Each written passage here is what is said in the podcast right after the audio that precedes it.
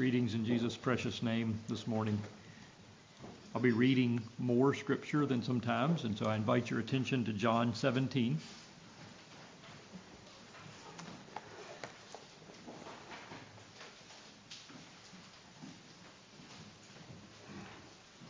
This morning I'll be sharing on basically three main points. Um, they all are related to communion, and I was feeling a little unsure on which and decided to just touch on three things. Um, in John 17, we have Jesus' last wish, if you will. Now, my aunt passed away this week. She's a relative of some of you all, Linda Kugler Showalter. I don't know what her closing words were, but various people in the Bible had special words at the end of their life. And Jesus, before his death, shared this message or this uh, sermon, if you will, with his disciples of his his last and foremost wish. And so we'll just we'll, we'll look at that. Then I want to move to secondly Jesus' last supper. That's recorded in the Gospels. And also Jesus' final sacrifice. I'll be reading from uh, Mark for that passage. And so here in John 17, um, you're familiar with the book of John, I'm sure. Um, if you page back, just to get the setting, you remember that John 13 is the foot washing service. And so, and then between 13 and 17 is Jesus sharing with his disciples and it's interesting, most of the Gospels, the other Gospels require, record more of what Jesus did. John records more of what Jesus said. And so when we come to John 17, we have Jesus' prayer, if you will, for his disciples and for us. I want you to think about this. If you put the if you put the gospel accounts together, you come up with this there at that last what we call the last supper. You have them observing the Passover, Jesus said to his disciples, Go and get the Passover ready. So they did. They, um, according to the other three um, Gospels, observed the first communion there, the, the bread and the juice. John records in 13 a foot washing service, the first foot washing or feet washing. And then you have a sermon, and then you have a prayer, and then you have a song. And so, in some ways, the first Christian service, things that we would do. Maybe a meal, communion this morning, and foot washing, a meditation, prayers, and singing. And so I was just blessed by thinking about that. And I would have enjoyed hearing those 12 men or 13 singing. That would have been maybe three to a part if they sung four part, or maybe they sang in unison. But it was just a it was just a, I think, a very special time for them to be together. And so Jesus, after this meditation, shares this wish of his for unity for his disciples, and he expands it a bit. But I'll read chapter 17, verse 11. Jesus praying to his Father, uh, obviously verbally out loud, and John taking note or notes and, and conveying this to us. He says, Now, Jesus says, Now I am no longer in the world, but these are in the world. And I come to you, Holy Father, keep through your name those whom you have given me, that they may be one, excuse me, as we are. And for the sake of time, I'll go to verse 20. I do not pray for these alone, and so he's expanding his prayer now from his immediate disciples and looking further but also for those who will believe in me through their word, that they may all, I'm sorry, that they all may be one, as you, Father, are in me, and I in you, that they also may be one in us, that the world may believe that you have sent me. And the glory which you gave me, I have given them, that they may be one, just as we are one. I in them, and you in me, that they may be made perfect in one, and that the world may know that you have sent me and have loved them as you have loved me. Father, I desire that they also, whom you gave me, may be with me where I am, that they may behold my glory, which you have given me, for you loved me before the foundation of the world. O righteous Father, the world has not known you, but I have known you, and these have known that you sent me. And I have declared to them your name, and will declare it, that the love with which you loved me may be in them, and I in them. And there's more, but we'll just stop there. I just want to especially draw our attention to the fact that Jesus' last wish, uh, feels like the main point of his prayer and his message was that there would be unity in the church. And as we consider communion this morning, there is certainly an element where we are thinking back to Christ's sacrifice. We'll get to that shortly in the message. But there's also a strong element of communion, common union of us together as a church. The Holy Spirit here, but us sharing in the bread and in the juice together, an expression of our love for each other. We have that in this prayer, an expression of our appreciation for what Jesus sacrificed there that day.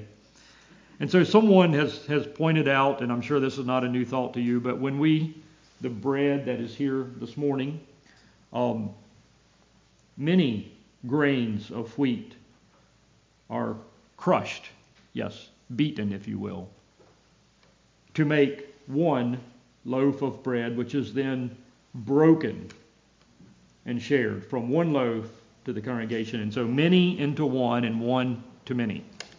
And also with the juice.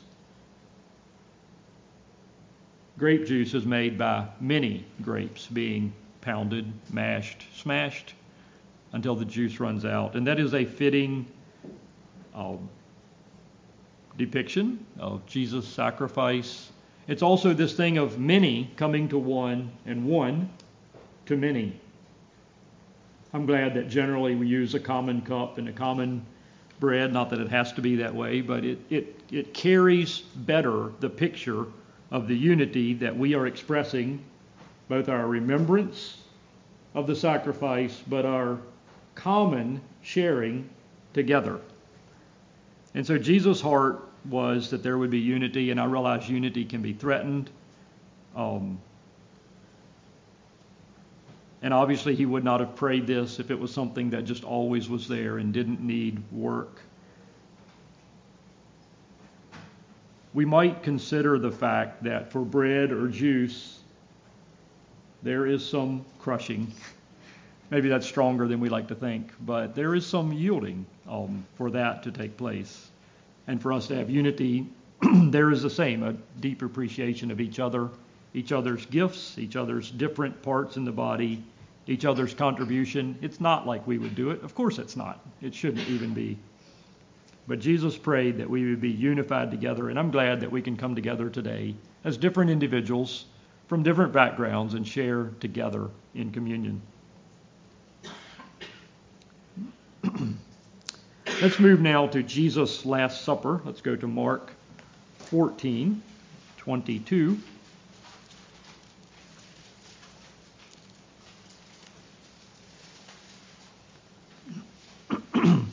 This is often referred to as the Last Supper. I would like to maybe close this little part by saying it's not completely the Last Supper, but we refer to it that way perhaps Brother Keith or JP or John was going to use this passage, and so I'll just simply um, read it. but this was Jesus actually instituting the, the first communion. Mark records it this way Mark 14 22. And as they were eating, and so I take that right there in the Passover meal, which was really the last necessary Passover, in my mind, it was kind of after because that Passover closed out the New, the Old Testament, and this communion, in a way, ushered in the New Testament. It was preparation um, for what was coming. And so, there in that Passover meal, and as they were eating, Jesus took bread, blessed, and broke it, and gave it to them, and said, Take, eat, this is my body. Then he took the cup, and when he had given thanks, he gave it to them, and they all drank from it. And he said to them, This is my blood of the new covenant, which is shed for many. Assuredly, I say unto you, I will no longer drink of the fruit of the vine until that day when I drink it new in the kingdom of God. And when they had sung a hymn, they went out to the Mount of Olives. And so, did the Passover include bread and juice? Um, I was a little unsure. Unleavened bread, yes. I don't think juice was a part of the Old Testament ceremony. It seems that John took special note that this was different than a typical Passover meal. There was something here, and especially beyond just the bread and the juice, but Jesus saying, These represent, is the best word that I can think of to use. They are not actually blood and body, but they are representative of Jesus' body being broken and his blood being spilled. I'd like to take just a little detour here and say that we have met in, in peace and safety this morning. It's all we have known all our lives, I suppose. But it's, in a way, unusual when you look at the entirety of history um, we today, this morning, in our prayer and in our sharing, we mentioned people mentioned the um, the unrest in Guatemala, and you know that Israel and Gaza are basically at war. Um, and Gaza is a very small strip of land with many, many people living in it. And you know that there is, um, I, I, don't know quite how to describe this, but Russia is attempting to assume part of Ukraine's territory, and Ukraine is pushing back very strongly. And so there's, I'm saying, and also in Europe, there's uh, strong land conflicts there. And so there is bloodshed around the world in different places. And if you think back in history about Anabaptism, and you think about these disciples and what they faced the rest of their lives, um, I would say that we live in an unusual time of peace and safety. And bloodshed is something that we are only doctors and medics see, but that's not the way it is around the world always. And so we are, I think, thankful, and we should understand that what we have is not typical of all of life. And so Jesus was saying that I am about to be killed, crucified, I'm going to bleed for the world, and that this juice represents that, and that his body was going to be abused. And we are far removed. We can hardly identify with those kinds of thoughts, but people see that and experience that. Now, Jesus was more than just human suffering, it was a, um, a sacrifice. Um, not a penalty, but in our behalf, it would be a way of saying it, and I am treading carefully here because I'm never quite sure what words to use exactly, but that he willingly sacrificed his life for the sins of all humanity, including ours. now, he says in verse 25, when I drink it new in the kingdom of God. And so we say this is the Last Supper. But I would invite you to Revelation 19 5.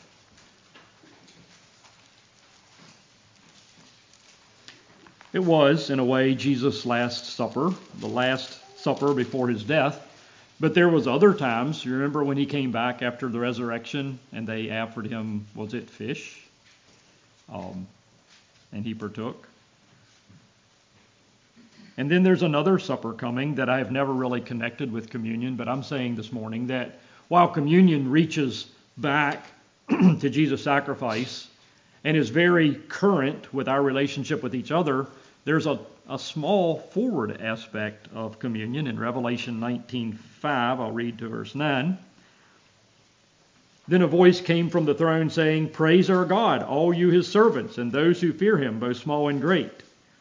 And I heard, as it were, the voice of a great multitude, as the sound of many waters, and as the sound of many thunderings, saying, Alleluia, for the Lord God omnipotent reigns. Let us be glad and rejoice and give him glory, for the marriage of the Lamb has come, and his wife has made herself ready. And to her it was granted to be arrayed in fine linen, clean and bright, for the fine linen is the righteous acts of the saints. Then he said to me, Write. Blessed are those who are called to the marriage supper of the Lamb. And he said to me, These are the true sayings of God. And so I'm tying that back to Mark when he says, When I drink it new in the kingdom of God. What did he mean exactly? I am not sure. But is Jesus waiting for his bride for that supper? It seems so, and so are we. And so there is an element of communion, which it seems will be culminated at the marriage supper of the Lamb and his wife, of which we are blessed to be part.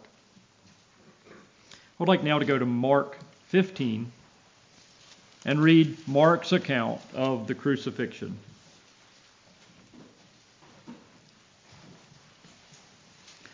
I've entitled this section Jesus' Final Sacrifice. you know that all the sacrifices of the Old Testament were commanded. God asked for it. They were fulfilled. They were slain. They were sacrificed. And all of those, in a, in a smaller to greater way, pointed forward to the final perfect sacrifice. And so I've titled this Jesus' Final Sacrifice because at this sacrifice it ended the need for slaying animals for sin. So this is a rather long reading. It's from Mark 15:12. I'll read all the way down to 47. I'm jumping in kind of here in the um, unfair trial, which um, is, I, I hardly knew where to start, but we'll start with verse 12. Pilate answered and said to them again, what then do you want me to do with him whom you call the King of the Jews? So they cried out again, Crucify him. Then Pilate said to them, Why? What evil has he done? But they cried out all the more, Crucify him. So Pilate, wanting to gratify the crowd, released Barabbas to them, and he delivered Jesus after he had scourged him to be crucified.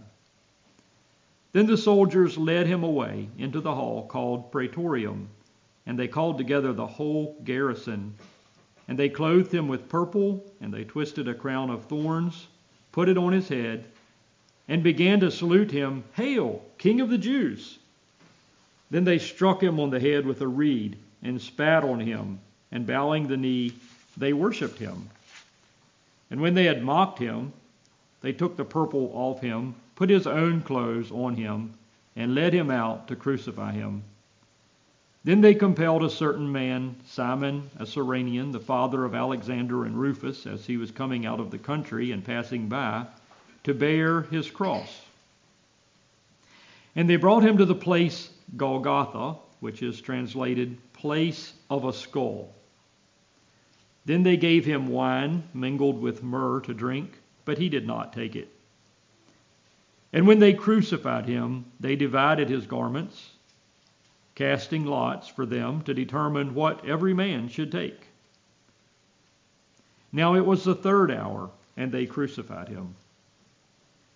And the inscription of his accusation was written above, The King of the Jews. With him they also crucified two robbers, one on his right and the other on his left.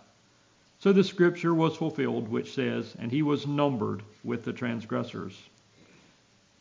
And those who passed by blasphemed him, wagging their heads and saying, Aha!